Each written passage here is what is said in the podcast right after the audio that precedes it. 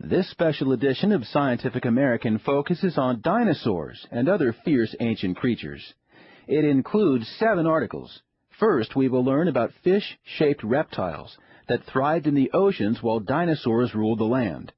Then we will hear about the evolutionary history of whales, the mammals that conquered the seas. The most famous of all dinosaurs, Tyrannosaurus rex, gets a fresh look as scientists re-examine fossil evidence for clues as to the Tyrannosaur's actual behavior. Also, we learn about some ancient Australian marsupials that were as ferocious as they were bizarre. Then, in which came first, the feather or the bird, we hear about the carnivorous bipedal dinosaurs that developed the earliest feathers. Also, we learn about the terror birds of South America, huge creatures that were the dominant carnivores on the continent for millions of years until competitors drove them into extinction. And finally, we get an overview of the evolution of life on Earth and learn that while the history of life is not necessarily progressive, it is certainly not predictable. Fish-shaped reptiles called ichthyosaurs reigned over the oceans for as long as dinosaurs ruled the land. But only recently have paleontologists discovered why these creatures were so successful. Ryosuke Motani reports in the first article, Rulers of the Jurassic Seas.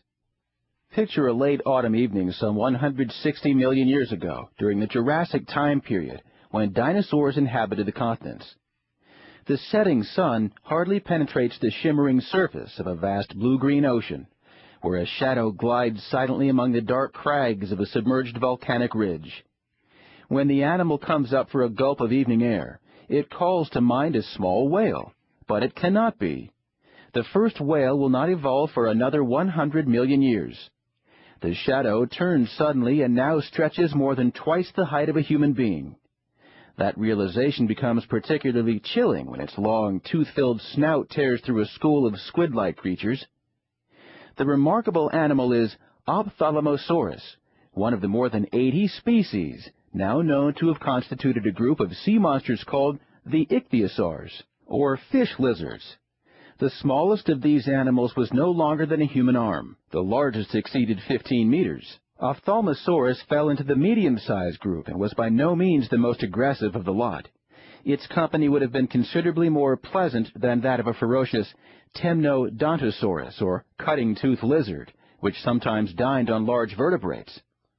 When paleontologists uncovered the first ichthyosaur fossils in the early 1800s, Visions of these long-vanished beasts left them awestruck. Dinosaurs had not yet been discovered, so every unusual feature of ichthyosaurs seemed intriguing and mysterious.